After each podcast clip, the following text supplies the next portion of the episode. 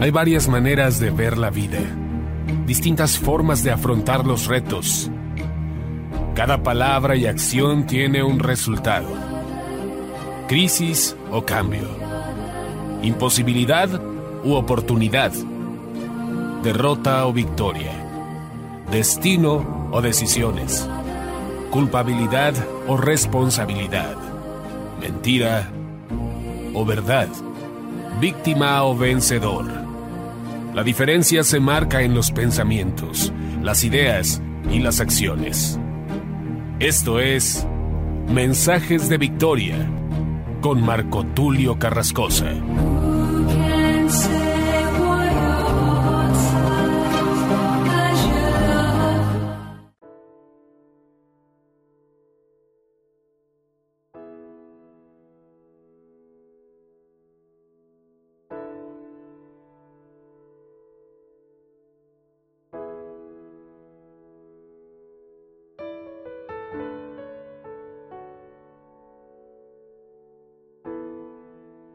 Bendiciones a todos, es un gran gusto poderles saludar nuevamente a través de la radio y a través de internet, llegando a sus hogares como de costumbre. Comparte estos mensajes, si eres tan amable, con diferentes amigos, compañeros, con todos aquellos que necesitan un mensaje de Dios. Definitivamente estos tiempos son tiempos difíciles, pero la palabra de Dios nos da descanso, nos da aliento. La palabra de Dios es una lámpara a nuestras vidas. Así que tú y yo debemos no solamente escuchar la palabra de Dios, sino también confesarla. Yo me siento muy contento porque hoy estamos ya en el capítulo diecisiete, episodio diecisiete de la serie Transformación Generacional. Esta serie que tiene como meta transformar nuestra mente, nuestro corazón y poder transmitir esta enseñanza de generación en generación. Hoy voy a hablar de un tema muy importante y hace secuencia con lo que hablamos en el episodio anterior acerca de la oración. Hoy voy a hablar de un tema muy relevante para el día de hoy. Voy a hablar acerca de el poder de la unidad.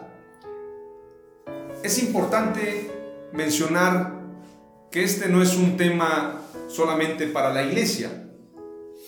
Muchas veces la gente que está en contra de Dios, los que están tejiendo redes, los que están trabajando en contra de la iglesia, los que están conspirando contra Dios y contra su iglesia, trabajan en unidad. Los demonios inclusive trabajan en unidad. Pero la iglesia no hemos logrado aprender la importancia y el poder de la unidad. Jesús nos enseñó acerca de la importancia de estar unidos a través de la oración. Cuando dos o tres se ponen de acuerdo en lo que piden, tienen respuesta de Dios. En el Antiguo Testamento encontramos también muchos pasajes que nos hablan de unidad. Hoy quiero llevarte en una travesía con diferentes pasajes que nos van a enseñar este gran tesoro que Dios nos regala, que si tú y yo lo aplicamos, vamos a tener grandes resultados en nuestra vida. Antes de compartirte estas cuatro palabras claves y este poderoso mensaje acerca del poder de la unidad, quiero que oremos a Dios para que sea Dios quien nos guíe, que sea Dios quien nos dé sabiduría, inteligencia, revelación, ciencia, que podamos entender su palabra y que podamos también ser alimentados por su palabra, porque la Escritura dice, no solo de pan vivirá el hombre, sino de toda palabra que sale de la boca de Dios. Oramos al Señor. Padre amado, te doy gracias en el nombre de Jesús por tu palabra, por tu presencia, por el poder que tú nos das, por este tiempo, Señor, donde tú nos guardas bajo tus poderosas alas. Cuando tu palabra dice que tú anhelas guardarnos como la gallina junta a sus polluelos, nos habla, Señor, no solamente de tu gran amor, sino también de tu gran protección. La gallina protege a sus polluelos, y de esta manera, así como la gallina se puede enfrentar inclusive a una cobra por defender a sus polluelos, así eres tú, Señor, con nosotros que das tu vida por las ovejas. Señor, te pido sabiduría, inteligencia, ciencia, revelación. Te pido que bendigas los oídos, las mentes, los corazones de todos los que están escuchando estos mensajes. Que la palabra tuya, Señor, corra como un río, que pueda llegar a miles y miles de personas a través de los medios de comunicación. Bendícenos, Señor, de tal manera que tengamos todas las herramientas, todos los recursos y todo lo necesario para predicar tu palabra a miles y millones de personas. Te lo pido, Señor, en el nombre de Jesús. Te pido que mandes un ejército de obreros y de obreras dispuestos a servirte.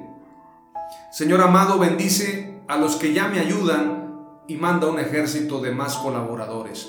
Que tu palabra, Señor, sea glorificada. Que tu presencia esté con nosotros y todo lo que hacemos es para gloria y honra de tu nombre. En el nombre de Jesús, amén. Aleluya. La Escritura nos habla acerca de la unidad, acerca de esta gran importancia de estar nosotros unidos.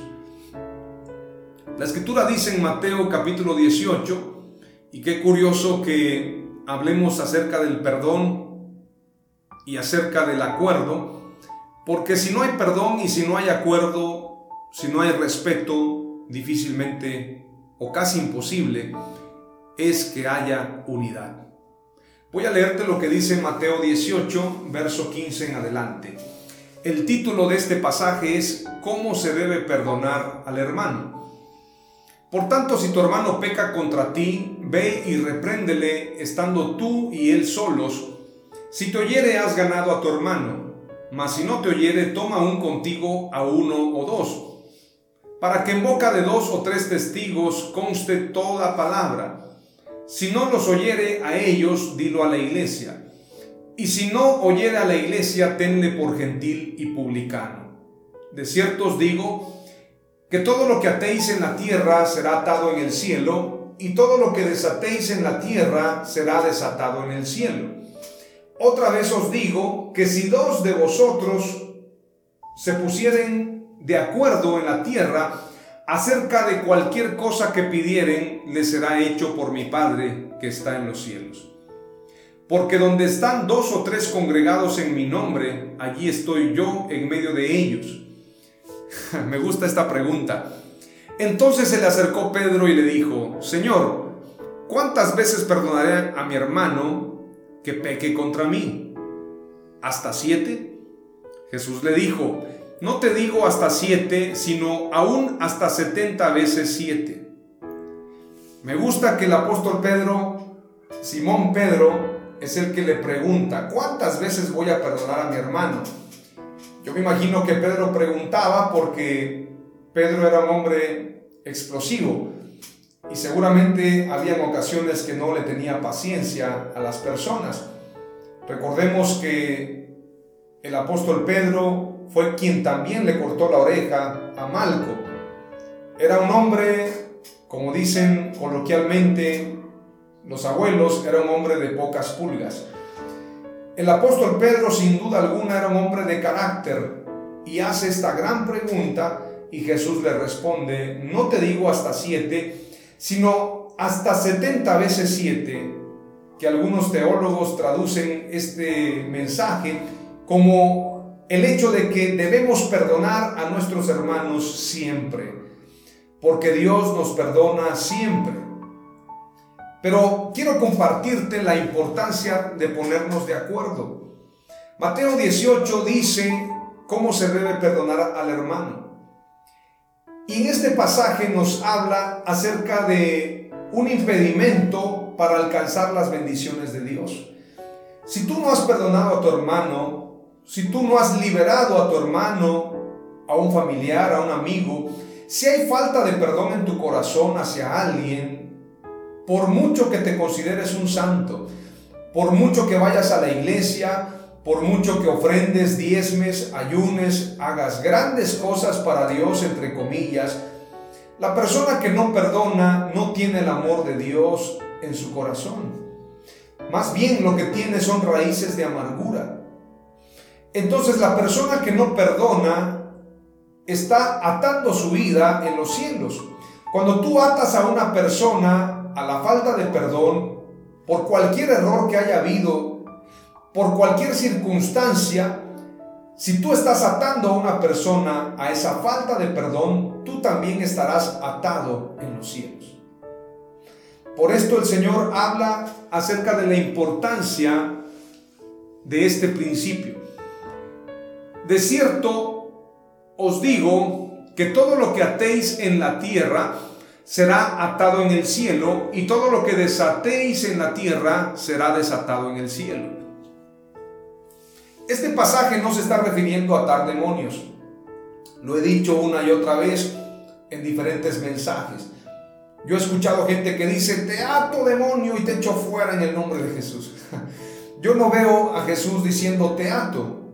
Sí dice la Escritura que los mandó a callar y los echó fuera a esos demonios. Y los demonios se sujetaban en el nombre de Jesús, pero no dice la Escritura que los demonios fuesen atados. Hay muchas enseñanzas, la gente predica, pregona muchas mentiras como si fueran verdades. La Escritura nos está hablando acerca del perdón. Otra vez os digo que si dos de vosotros se pusieren de acuerdo en la tierra acerca de cualquier cosa que pidieren, les será hecho por mi Padre que está en los cielos. Esta es la primera palabra clave. Si dos se ponen de acuerdo, tendrán respuesta. Si dos se reconcilian, tendrán respuesta. Si dos se ponen de acuerdo y hacen sociedad con el Espíritu Santo y oran a Dios con denuedo y oran a Dios con fe, creyendo que recibirán lo que están pidiendo, tendrán respuesta. Pero donde hay contención, donde hay falta de perdón, no hay respuesta. Si la persona cuando está orando tiene rencor en su corazón, está deseándole mal a alguien, esa persona tendrá un tope, una tapadera, tendrá un límite en su oración. Por esto tú y yo tenemos que aprender a perdonar a nuestros hermanos, pero también tenemos que aprender a estar de acuerdo. Si dos se ponen de acuerdo, tendrán respuesta. Cuando tú estés orando, una cosa es la oración personal, pero hay otra oración que es todavía mayor, que es la oración en equipo, la oración en unidad, la oración de dos o tres congregados en el nombre de Jesús, y cuando ellos oran tienen respuestas de Dios. Así que tú y yo tenemos que aprender a ser equipo, a ser unidad con el Espíritu Santo. Quiero compartirte algo muy importante. El Señor habita donde están dos o tres congregados en su nombre. Pero donde hay contención, donde hay celos, donde hay contienda, allí no está el Espíritu de Dios. Por esto es importante que cuando recibamos una palabra de parte de Dios, la recibamos con alegría, con sencillez, pero también aprendamos nosotros a tener en cuenta la importancia de trabajar unidos. La palabra de Dios es una. Uno es nuestro Dios, uno es su nombre, uno es el bautismo, una es su palabra. Entonces hay unidad, hay concordancia, y aunque seamos diferentes, podemos estar unidos y estar de acuerdo. La Escritura nos habla también acerca de la división. La división viene de Satanás. La palabra diablo significa división. Lucas capítulo once y verso catorce nos habla acerca de que una casa dividida contra sí misma no permanecerá. Si hay división, entonces no habrá avance, no habrá progreso, pero sobre todo no habrá avivamiento. Lucas capítulo once y verso catorce dice: Estaba Jesús echando fuera un demonio que era mudo, y aconteció que salido el demonio, el mudo habló, y la gente se maravilló. Pero algunos de ellos decían: por Belcebú, príncipe de los demonios, echa fuera a los demonios. Otros, para tentarle, le pedían señal del cielo. Mas él, conociendo los pensamientos de ellos, les dijo: Todo reino dividido contra sí mismo es asolado, y una casa dividida contra sí misma cae. Y si también Satanás está dividido contra sí mismo, ¿cómo permanecerá su reino? Ya que decís que por Belcebú echo yo fuera a los demonios, pues si yo echo fuera a los demonios por Belcebú, vuestros hijos por quién por quién los echan. Por tanto, ellos serán vuestros jueces. Mas si por el dedo de Dios echo yo fuera a los demonios, ciertamente el reino de Dios ha llegado a vosotros. Cuando el hombre fuerte, armado, guarda su palacio, en paz está lo que posee. Pero cuando viene otro más fuerte que él y lo vence, le quita todas sus armas en que confiaba y reparte el botín. El que no es conmigo, contra mí es, y el que conmigo no recoge, desparrama. Esto me recuerda a una frase que señaló Martín Lutero. Este reformador dijo: más vale estar divididos por la verdad que unidos por el error. Yo no estoy hablando de una unidad donde sacrifiquemos lo más importante por atender lo urgente. Hay muchas reuniones de pastores y líderes donde ya no se tratan temas relevantes de la palabra de Dios, para no herir susceptibilidades, para no ofender a nadie. Otro predicador, John MacArthur, dice: si la verdad de Dios ofende, deja que ofenda, porque la gente se ha pasado ofendiendo a Dios toda su vida. Cuando Jesús predicaba, muchos se ofendían y se iban. Muchos dejaban de seguirlo cuando encontraban que la palabra de Jesús era dura y difícil de llevar. Jesús fue el mismo que le dijo al joven rico: si quieres ser perfecto, anda, vende todo lo que posees y repárteselo a los pobres.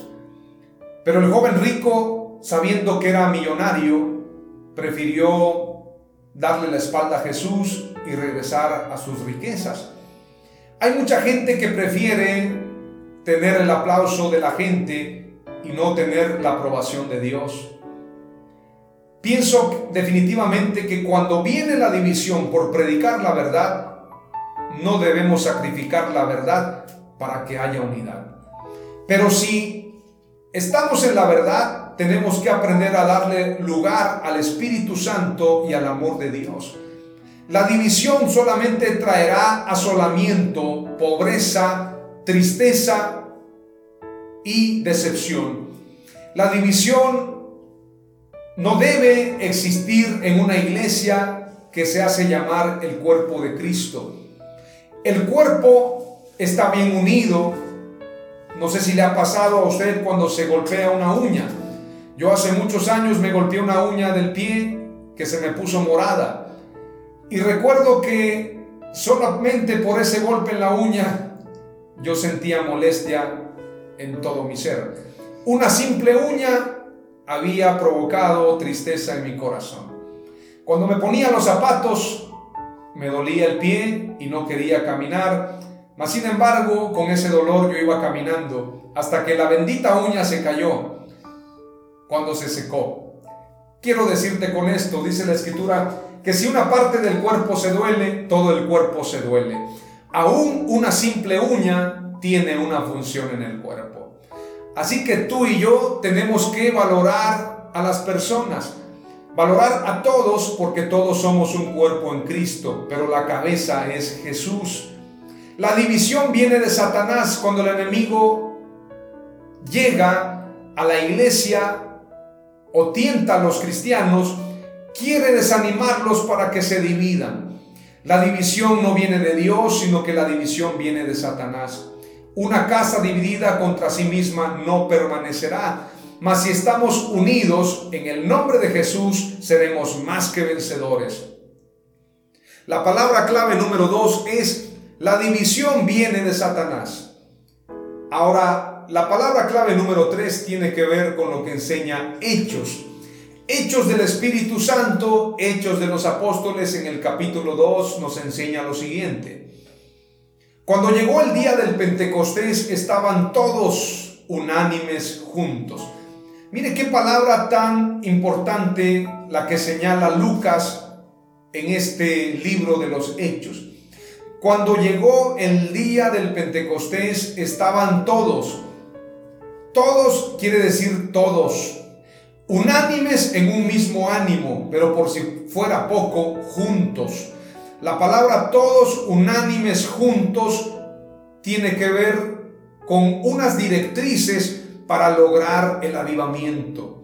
Y de repente vino del cielo un estruendo como de un viento recio que soplaba, el cual llenó toda la casa donde estaban sentados, y se les aparecieron lenguas repartidas como de fuego, asentándose sobre cada uno de ellos. Y fueron todos, no dice unos cuantos, el noventa por ciento, el noventa y cinco por ciento, el noventa y nueve por ciento. No, la Escritura dice, y fueron todos llenos del Espíritu Santo, y comenzaron a hablar en otras lenguas según el Espíritu les daba que hablasen. El Espíritu Santo habita donde hay unidad, donde estamos todos reunidos. Como dice también uno de los salmos, mirad cuán bueno y cuán delicioso es habitar los hermanos juntos y en armonía, porque allí envía Jehová bendición y vida eterna. Esto no solamente va para las iglesias, para los creyentes, sino también para las naciones. Tú y yo tenemos que ser agentes de reconciliación. Algo que ha dividido a los países y pareciera ser tan simple es la cultura.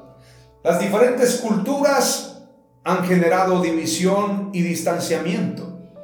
En un mundo que habla de globalización, hay demasiada división, demasiada polarización, porque la gente está tan dividida a través de ideas, conceptos y pensamientos. Podemos verlo claramente entre los países. Sucede mucho entre México y España. Se ve todavía con cierto resentimiento al país de España, a la madre patria.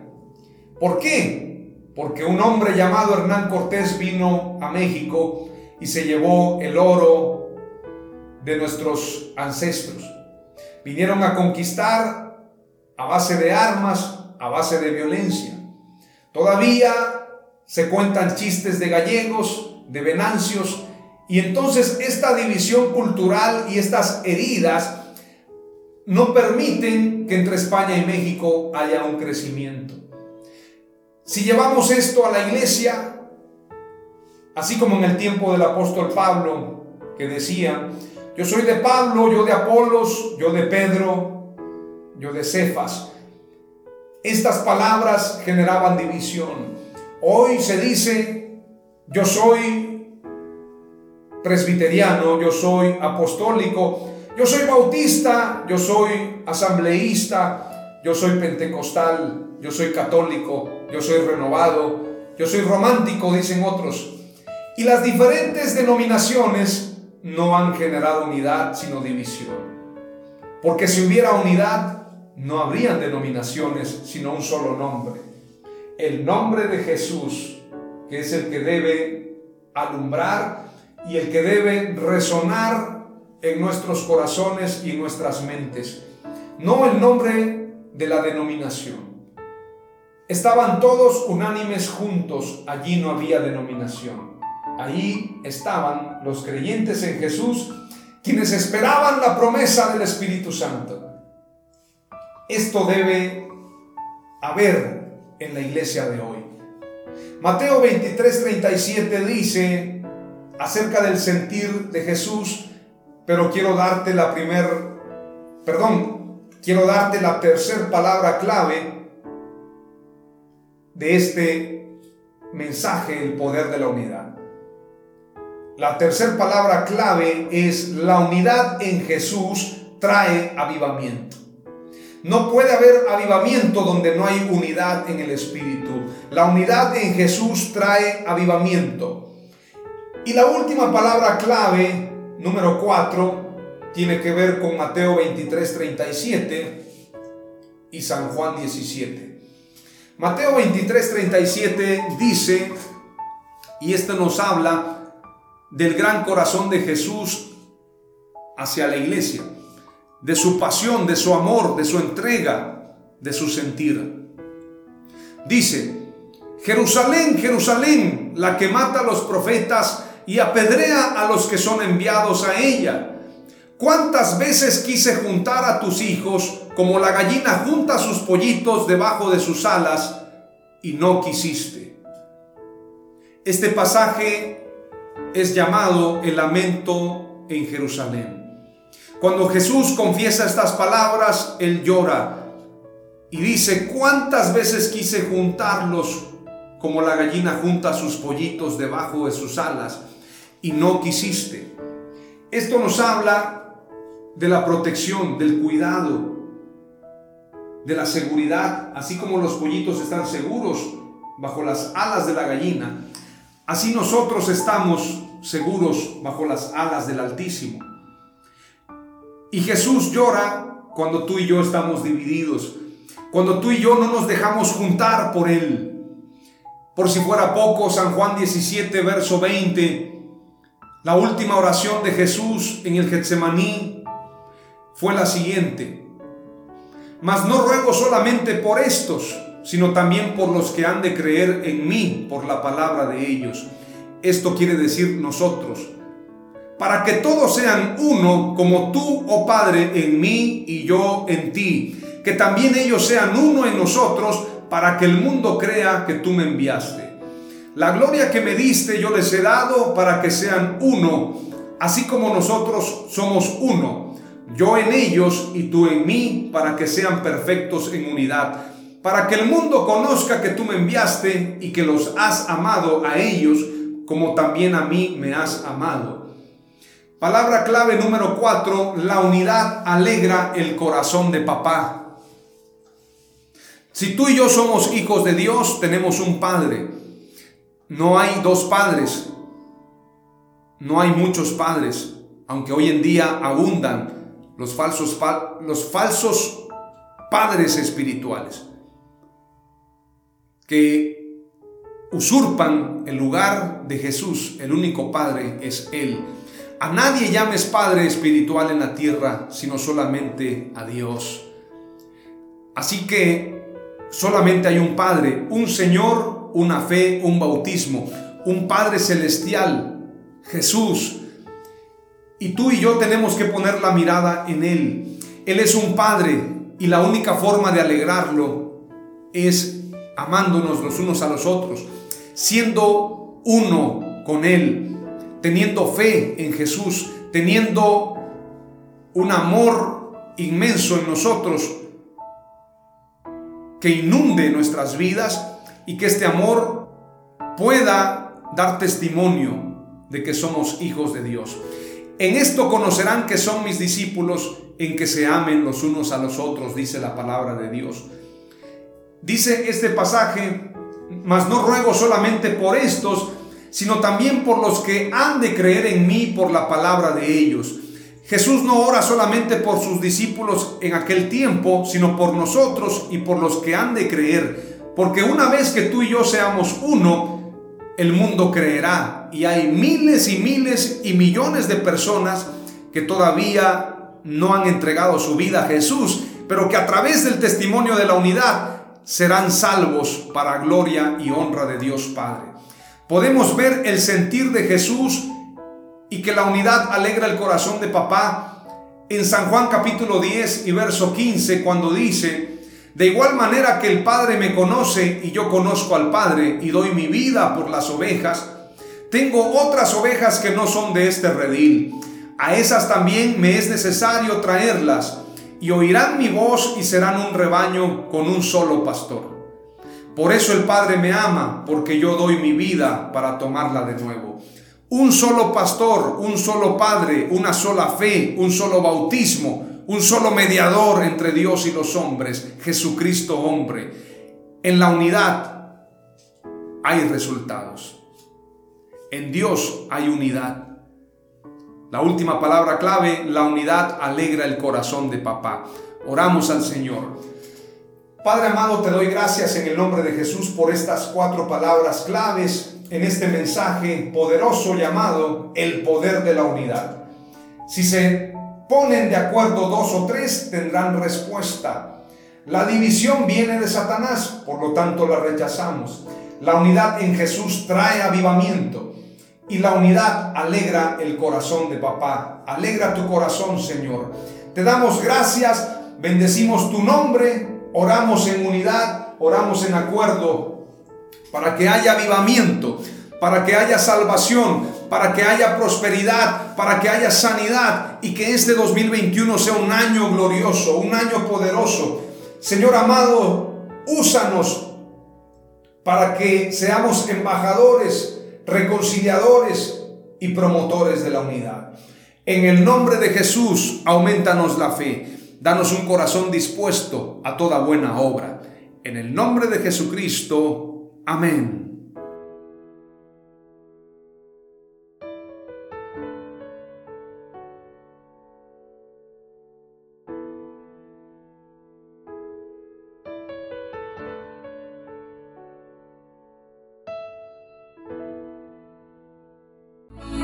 Esto fue Mensajes de Victoria con Marco Tulio Carrascosa. Gracias por escucharnos y seguirnos en nuestras redes sociales. Si deseas invitarnos a tu ciudad, escríbenos por inbox o al WhatsApp nueve seis uno, seis seis, ocho ocho dos, nueve nueve. nueve seis uno, seis seis, ocho ocho dos, nueve nueve.